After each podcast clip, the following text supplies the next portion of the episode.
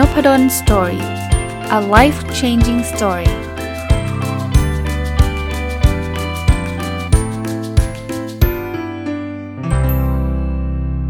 สวัสดีครับ ยินดีต้อนรับเข้าสู่นพดล Story Podcast นะครับ วันนี้ยังคงอยู่กับหนังสือเล่มนี้นะครับ ความลับของความสุขของคุณนิ้วกลมนะวันนี้บทที่จะยกเข้ามาชวนคุยเนี่ยเป็นเรื่องของความลับของทัศนคติต่องานนะก็ต้องบอกว่าเป็นเรื่องสำคัญเลย นะเพราะว่างานเนี่ยเป็นส่วนหนึ่งของชีวิตหนึ่งเผลอๆหลายคนเนี่ยเป็นส่วนใหญ่ของชีวิตเลย เอาเป็นว่าคนที่ทำงานประจำเนี่ยนะปกติอะเอาแบบเบสิกนะก็วันละ 8 ชั่วโมงหนึ่งใน 3 ของชีวิตนะบางคนบอกไม่ใช่ครับ วันละ 16 ชั่วโมง 16 ชั่วโมงนี่2ใน 3 ของชีวิตเข้าไปแล้วนะเพราะฉะนั้นเนี่ยเรื่องทัศนคติต่องานจึงจึงมีความสำคัญนะครับก็เริ่มต้นเลยฮะ อันแรกคุณนิ้วกลมเขียนบอกว่างานเป็นพื้นที่ใหญ่ของชีวิต ทัศนคติที่ดีต่องานจึงสำคัญมาก เมื่อกี้ที่พูดเลยครับ ใครทำงานแบบงานประจำทั่ว ๆ ไปทำแบบ8ปดโมงเช้าเลิก5้าโมงเนี่ยก็ 8 ชั่วโมงแล้วเพราะฉะนั้นเนี่ยถ้าคุณทำงานแล้วมีความสุข คุณก็มีความสุขใน 1 ใน 3 ของชีวิตเข้าไปแล้ว นี่ไม่นับเวลานอน ถ้าเวลานอนเราไม่ไม่เกี่ยวเนี่ยมันคือ 1 ใน 2 ของชีวิตเลยนะ เพราะว่าเราตื่นนอนสมมตินอน 8 ชั่วโมงนะทำงาน 8 ชั่วโมง แล้วก็มีชีวิตส่วนตัว 8 ชั่วโมงเนี่ยมันคือ 1 ใน 2 ของเวลาที่เรารู้ตัวเลยแหละนั้นเออคุณเกียรติงานคุณก็ทุกไปครึ่งหนึ่งของชีวิตละ นี่นี่ไม่นับเวลาที่เหลืออีกบางคนทำงานอย่างที่ผมบอกทำงาน 16 ชั่วโมง คุณแทบจะเรียกว่า 100%ของชีวิตที่คุณรู้ตัวเลยแหละจริงป่ะบางคนไม่มีเวลานะ บางคนทำงานแบบกับตีสองตีหนึ่งอะไรเงี้ยทุกวันอะไรเงี้ยนั่นคือ 100%ของชีวิตคุณเลยนะ เพราะฉะนั้นเรื่องทัศนคติที่ดีจึงจึงสำคัญมากจึงสำคัญมาก อันที่2นะคุณนิ้วกลมเขียนว่างานไม่ว่าเล็กหรือใหญ่ล้วนสร้างโอกาสต่อไป อย่าใช้โอกาสเปลือง ผมผมชอบแนวคิดนี้ ไม่ว่างานอะไรนะ มันจะสร้างโอกาสต่อต่อไปเรื่อยๆ เพียงแต่นิดนึง บางทีมันเป็นโอกาสที่คุณอาจจะไม่อยากได้ก็ได้คุณนั้นคุณต้องคุณต้องเลือกโอกาสด้วยนะ แต่ว่างานจะสร้างโอกาส ผมผมยกตัวอย่างงานสอนผม งานสอนผมมาผมก็สอนที่ธรรมศาสตร์นี่แหละ สอนก็โอเคนะ ก็ก็ได้ประเมินดีได้อะไรดี แต่สิ่งที่เกิดขึ้นโดยอัตโนมัติเนี่ย ก็จะมีคนเชิญไปสอนที่องค์กรอื่นๆ หลายคนเชิญไปสอนเนี่ยคือลูกศิษย์ผมนั่นแหละ คือเคยสอนตั้งแต่ปริญญาตรี บางคนเคยสอนปริญญาโทจบไปแล้วเป็นใหญ่เป็นโตขึ้นมา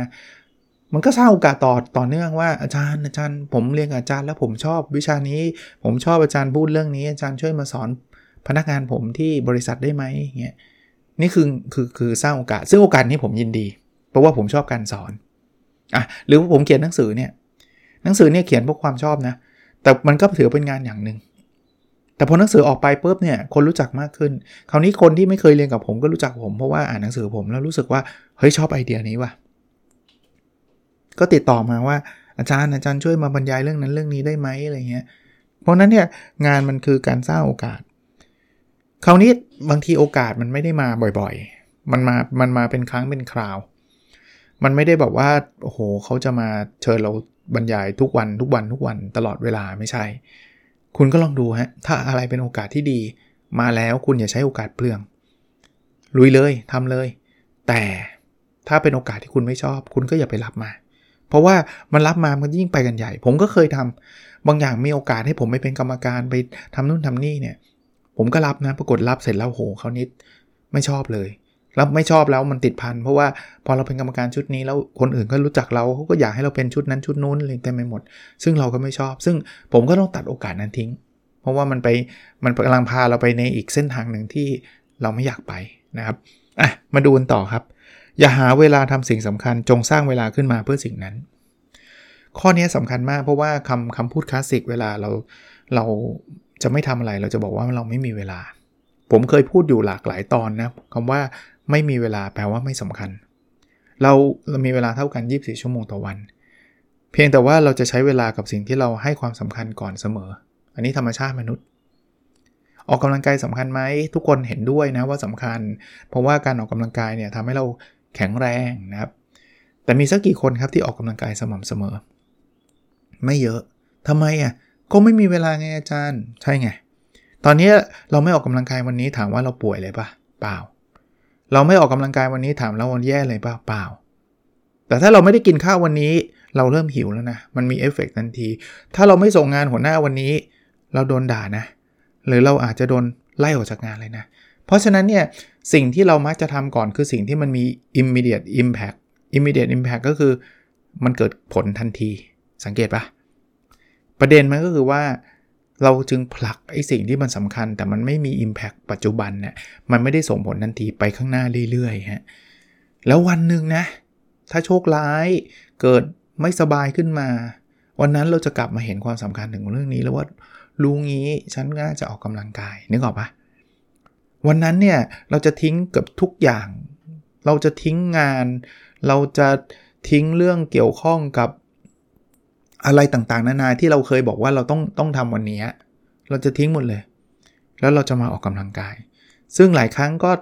ก็ทันก็ดี ก็กลับมาใช้ชีวิตได้อย่างถูกวิธี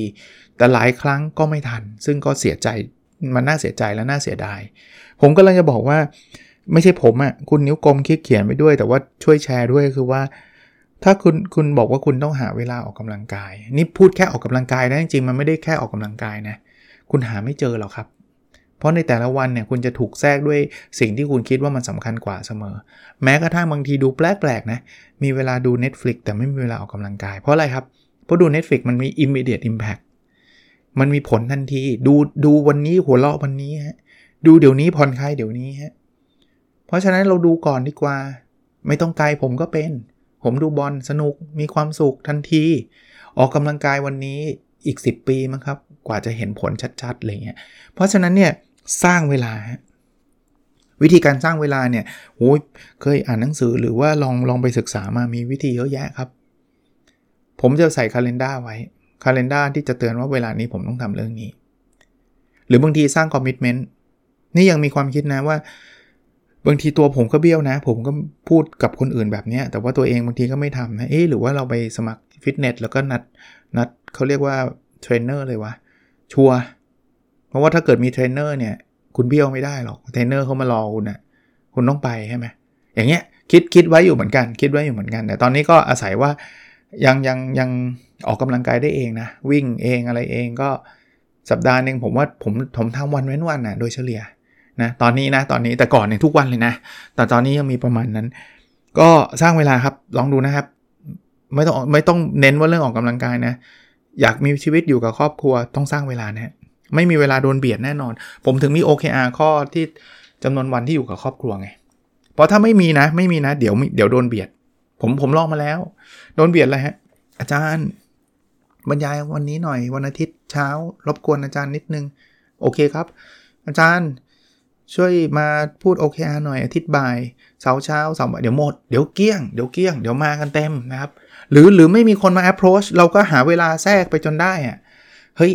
เดี๋ยวเราอันนี้เรานั่งอ่านหนังสือดีกว่าเราทำนู่นทำนี่ก็สุดท้ายก็ไม่ได้มีเวลาอยู่กับครอบครัวเนาะอะมาดูต่อครับ พิจารณาค่าตอบแทนที่ไม่ใช่เงินด้วยเสมอ คือเงินสำคัญไม่สำคัญนะแต่เงินไม่ใช่เป็นสิ่งเดียวในชีวิตที่เราต้องให้ความสำคัญนะ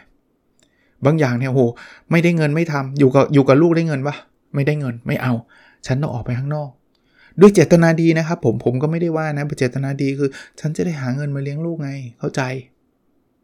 แต่หลายครั้งผมพูดแบบนี้ก่อนเดี๋ยวคนจะเข้าใจผิดบอกอาจารย์ก็พูดได้สิอาจารย์มีเงินนี่เนี่ยลองมาติดหนี้อย่างเราสิเราก็ทำไม่ได้เข้าใจไง คือถ้าเกิดมันเป็นความจำเป็นจริง ๆ ว่าถ้าเกิดไม่ออกไปข้างนอกแล้วฉันอดตายแน่นอนก็ต้องออกครับ อันนั้นก็ทำเพื่อลูกแหละ ก็เข้าใจแต่หลายครั้งหลายคนไม่ได้ขนาดนั้นนะหลายคนเนี่ยมีเงินเยอะแยะแต่ยังออกไปข้างนอกเพราะอยากสะสมไปเรื่อยๆฮะอันนั้นน่ะคิดพิจารณาดูดีๆนะ เพราะว่าค่าตอบแทนคุณได้เป็นเงินก็จริงครับ คุณมีเงิน 10 ล้าน คุณอาจจะกำลังกำลังจะได้ล้านที่ 11 เป็น 11 ล้าน แต่คุณกำลังเอาเวลาของของครอบครัวหายไปเรื่อยๆ แล้วเวลานั้นน่ะมันย้อนกลับมาไม่ได้ที่ผมเคยเล่า อย่างนี้คุ้มไหมลองลองคิดดูถ้าคิดว่าคุ้มก็ทำฮะแต่บางทีผลตอบแทนหลายอย่างมันเป็นผลตอบแทนที่ไม่ใช่ตัวเงิน ผมเคยเล่าให้ฟังแล้วนะว่าแต่ก่อนผมก็เป็นกึ่งๆ จะเป็น workaholic แม้กระทั่งการไปเที่ยว ติดคอมไปทำงานแล้วมีความภูมิใจด้วยนะ เอาตรงๆ มีความสุขเลยว่านี่ขนาดไปเที่ยวกับลูกยังงานยังเสร็จนู่น แต่เกิดมีคำพูดของลูกคำหนึ่งที่สะท้อนขึ้นมา แล้วทำให้ผมเข้าใจ เออเราเราใช้ชีวิตไม่ถูกเว้ยส่วนตัวนะ ลูกก็แฮปปี้ไปนั่นลูกเล็ก ๆ แล้วนะตั้งแต่เล็กๆนะไปวิ่งเล่นจับปูอะไรกับคุณแม่เขากับกับพี่สาวอะไรเงี้ยแล้วผมก็นั่งทำงานอยู่ริมทะเลนั่นแหละ รู้ดูเดี๋ยวชีวิตแบบดีๆ ดูแบบมีความภูมิใจว่าเราได้งานไปด้วย มาถึงลูกก็เดินมาพอผมก็ทักเป็นไงลูกเนี่ย สนุกไหมสนุกแต่เหมือนพ่อไม่ได้มาด้วย โอ้โหโดน รู้สึกจริงๆนะว่าแบบเฮ้ยเราทำอะไรอยู่เนี่ย เรามาภูมิใจกับงานอะไรก็ไม่รู้ซึ่งไม่มีทวันเสร็จ บอกได้เลยงานไม่มีครับทำให้เสร็จแล้วเราไม่ต้องทำงานอีก 10 ปีไม่มีหรอกครับ งานมันมาเรื่อยๆฮะมันไปไปอ่านหนังสือ 4,000 weeks อะลองไปอ่านดูฮะคุณคุณจะ productive ยังไงก็ตามงานมันจะเติมเต็มเข้ามาเรื่อยๆ คุณทำงานเสร็จเร็วขึ้นเดี๋ยวคุณจะมีงานมากขึ้น เชื่อมันจะต้องเป็นแบบนั้น เพราะนั้นคุณไม่หยุดคุณจะไม่มีวันหยุดเลย จริง ๆ เพราะฉะนั้นผลตอบแทนที่ไม่ใช่เงินเยอะแยะ แล้วหลายครั้งเนี่ยมีค่ามากกว่าเงินด้วย เพราะว่ามันย้อนกลับมาไม่ได้เงินเนี่ยคุณหาได้ตลอดชีวิตนะแต่ว่าเวลาเนี่ยมันผ่านไปแล้วผ่านไปเลยนะครับอะมาดูถัดไปครับ รับผิดชอบการงานส่วนตัวเองให้จบในตัวเองไม่เดือดร้อนคนอื่น จริงๆ งานที่คุณรับผิดชอบอะทำให้มันจบ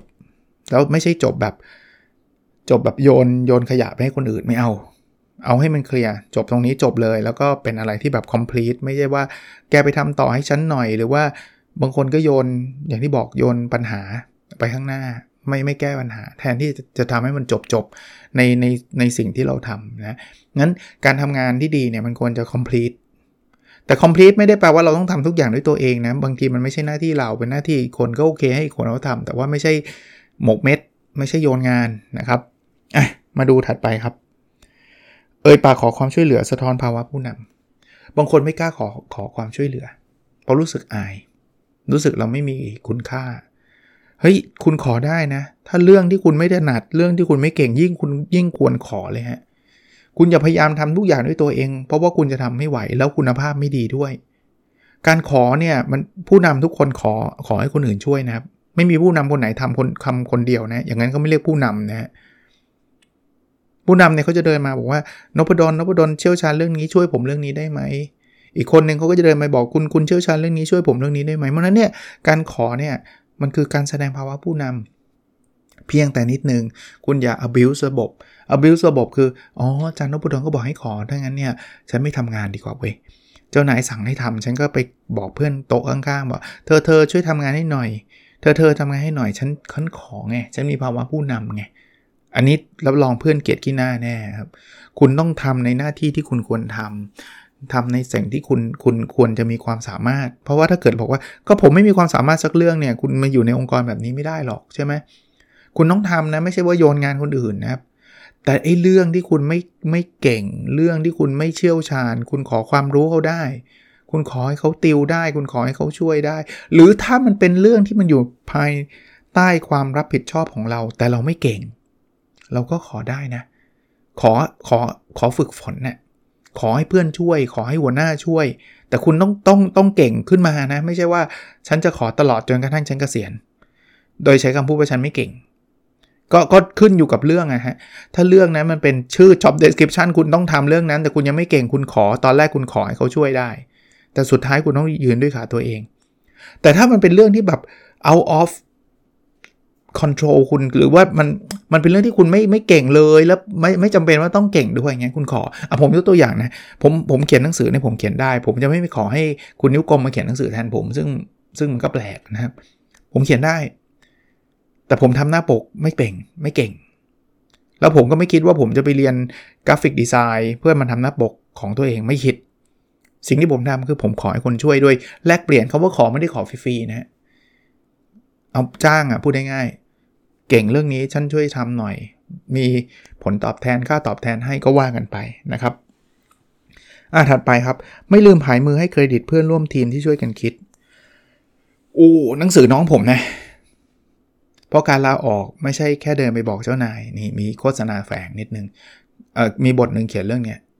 คือพวกเพื่อนร่วมงานที่มันชอบแย่งเครดิตไปเฉยเลย เราเราคงไม่พอใจใช่ไหมถ้าเราทำงานกันเป็นทีม เราช่วยกันคิดช่วยกันทำแล้ววันหนึ่งเนี่ยไอ้เพื่อนร่วมงานคุณคนหนึ่งเนี่ยที่อยู่ในทีมเดียวกับคุณเนี่ยเดินไปบอกหัวหน้าว่าเอองานนี้ผมทำคนเดียวครับ อันนี้คือเทคเครดิตทั้งทีมเลย เกลียดไหมเกลียดแน่นอน ถ้าคุณกลัวคนเอ่อถ้าคุณรู้ถ้าคุณเกลียดคนแบบนี้คุณก็อย่าทำตัวแบบนี้ฮะเพราะฉะนั้นเนี่ยอะไรที่มันเป็นเครดิตของเพื่อนบอกเครดิตเพื่อนก็เครดิตเพื่อนนะครับ ผมทำวิจัยเนี่ยถ้าผมทำกับอาจารย์ท่านอื่น หรือแม้กระทั่งกับนักศึกษาเนี่ยผมใส่ชื่อเขาไปด้วยนะ ถ้าถ้าเขามี contribution ในในงานวิจัยนั้นอย่าง significant contribution แบบไหนโอ้ช่วยเขียนเลยเขียนเปเปอร์เลยอะไรเงี้ยอะอย่างเงี้ยผมจะใส่ชื่อเข้าไปด้วย เพราะฉะนั้นเนี่ยเราเราต้องให้เครดิตงานที่ที่เขาทำนะ หรือที่สิสนักศึกษาเป็นเอกเนี่ย ไม่มีนะจิกมาส่วนตัวใส่ชื่อคนเดียวไม่เอา อย่างนี้มันผิดจริยธรรมด้วยซ้ำเพราะฉะนั้นเนี่ยเราต้องให้เครดิตเพื่อนร่วมงานเหมือนกันฮะช่วยกันคิดช่วยกันทำให้เครดิตกันแล้วแล้วเราจะสบายใจกันทุกฝ่าย เราจะมีความสุขในการให้เครดิตกับคนอื่นนะ อีกเรื่องครับ งานที่ดีทำแล้วนอนหลับ ผมผมเคยเล่าให้ฟังในมุมของการลงทุนไปทีละแต่ขอพูดถึงเรื่องงานด้วยเป็นเป็นประเด็นที่น่าสนใจนะ เรื่องการลงทุนเนี่ยเอาเอาลงทุนก่อนนะแล้วเดี๋ยวมามาเรื่องงานนะคืออาจารย์นพดลมีเทคนิคการลงทุนยังไง ผมผมเน้นก่อนผมไม่ได้ลงทุนระยะสั้น ผมไม่ได้ดูกราฟ ไม่ได้ดู indicator ผมไม่ได้ใส่เทคนิค ผมเป็นลงทุนแล้วถือยาวแต่กฎข้อหนึ่งของผมคือลงทุนแล้วผมต้องนอนหลับ พูดง่ายๆว่าถ้าถ้าลงทุนแล้วผมไม่รู้จักบริษัท มันมีความเสี่ยงสูง หุ้นปั่นหุ้นซิ่ง เพื่อนกระซิบมาเงี้ยผมจะไม่ลง หรือหรือลงก็ลงแบบสนุกสนุกขำๆแบบเสียเงินไปก็ไม่ได้เดือดร้อนอะ่ะ มีบ้างเหมือนกันในคริปโตเงี้ยผมยกตัวอย่าง ผมเล่นนะ ผมอยากแค่รู้ว่ามันเป็นยังไง แต่ผมเล่นหลักแบบคือคือน้อยกว่าค่ากาแฟผมอะเอางี้แล้วกัน คือเล่นแค่อยากรู้ว่ามันคืออะไร ไม่ได้หวังหวังรวยจากคริปโต เพราะว่าไม่ได้บอกการเล่นคริปโตไม่ดีนะ แต่ผมไม่มีความรู้ไง ผมรู้ไม่ลึกพอ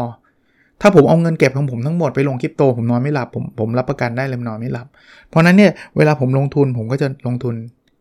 ในสิ่งที่ตอนกลางคืนผมนอนสบาย ไม่ต้องคิดถึงด้วยซ้ำกลับมางานเหมือนกันเลย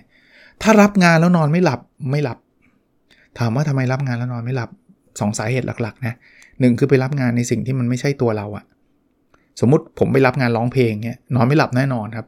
ซวยแน่ ทำยังไงดีวะไม่ชอบร้องเพลงร้องไม่ไม่เพราะว่าว่าเครียดนอนไม่หลับแน่นอนนี่คือรับงานในในสิ่งที่เราไม่ใช่ตัวเราเลยอะกับไปงานหนึ่งคือรับงานในสิ่งที่เรารู้สึกว่าไม่ถูกต้องเนี่ยสมมติสมมตินะ แต่ไม่เคยมีใครมา approach นะ มีคนมานักศึกษามาจ้างบอกอาจารย์ทำทีสิทธิ์ให้ผมหน่อย อย่างนี้ผมนอนไม่หลับแน่นอนครับถึงว่าโอ้โหได้เงินเยอะสมมติมีแต่เน้นอีกทีนะยังไม่ไม่มีใครมาจ้างนะครับ แล้วไม่ไม่ต้องมาจ้างนะครับ ไม่รับอยู่แล้ว อย่างเงี้ยแต่ผมจะนอนไม่หลับเพราะมันผิดศีลธรรม ผิดระเบียบผิดกฎระเบียบต่างๆ เต็มไปหมดอาจารย์มาทำทีสิทธิ์ให้นักศึกษาได้ไง อย่างเงี้ยผมผมนอนไม่หลับแน่นอน เพราะฉะนั้นเนี่ยงานที่ดีทำแล้วนอนหลับครับ ตอนนี้นอนหลับดีครับสอนหนังสือมีความสุข happy ทำวิจัยมีความสุข happy เขียนหนังสือทำ podcast happy นอนหลับ เพราะฉะนั้นเป็นเป็นงานที่ดีละนะ อะอีกข้อครับ เมื่องานเป็นเนื้อเดียวกับชีวิตการทำงานคือการใช้ชีวิต ก็กลับไปที่ concept เดิมครับคือคือชีวิตเรานะ24 ชั่วโมงหากเวลานอนสมมุติว่านอน 8 ชั่วโมงแล้วกันนะเหลือ 16 ชั่วโมงนั่นแหละชีวิตเรา แล้วงานเนี่ยมันกินเวลา 8 หรือมากกว่านั้นก็ได้ ถ้าเป็นงานประจำทั่วไปอะเพราะฉะนั้นเนี่ยมันคือชีวิตค่อนชีวิตเราเลย หรือครึ่งชีวิตเราเลย ก็ถ้าเรางานมีความสุขชีวิตก็มีความสุข ถ้างานเราเจองานที่ดีชีวิตเราก็ดี ง่าย ๆ แบบนั้นเลยนะครับ โอเค วันนี้คงประมาณนี้ เดี๋ยวสัปดาห์หน้าผมจะลองสวิชไปรีวิวหนังสือที่ช่วงช่วงจงเรียกว่าช่วงสงกรานต์เนี่ยผมอ่านไว้เยอะมากนะครับ สนุกมากเลย มีความสุขกับการอ่านหนังสือมาก ก็เดี๋ยวสัปดาห์หน้ามามามามา book review กันก่อนนะฮะแล้วเดี๋ยวกลับมาในหนังสือเล่มนี้ โอเคสำหรับคนอยากซื้ออ่านโฆษณาหนังสือให้คุณนิ้วกลมหน่อยจริงๆคุณนิ้วกลมไม่ต้องโฆษณาหรอก ระดับ bestseller อยู่แล้ว แต่ว่าเราเอามาชวนคุยก็ขอประชาสัมพันธ์ไปด้วย ความลับของความสุขนะครับของคุณนิ้วกลมนะมีจำหน่ายในร้านหนังสือทั่วประเทศแหละ โอเคครับ แล้วเราพบกันในวิดีโอถัดไปนะครับ สวัสดีครับ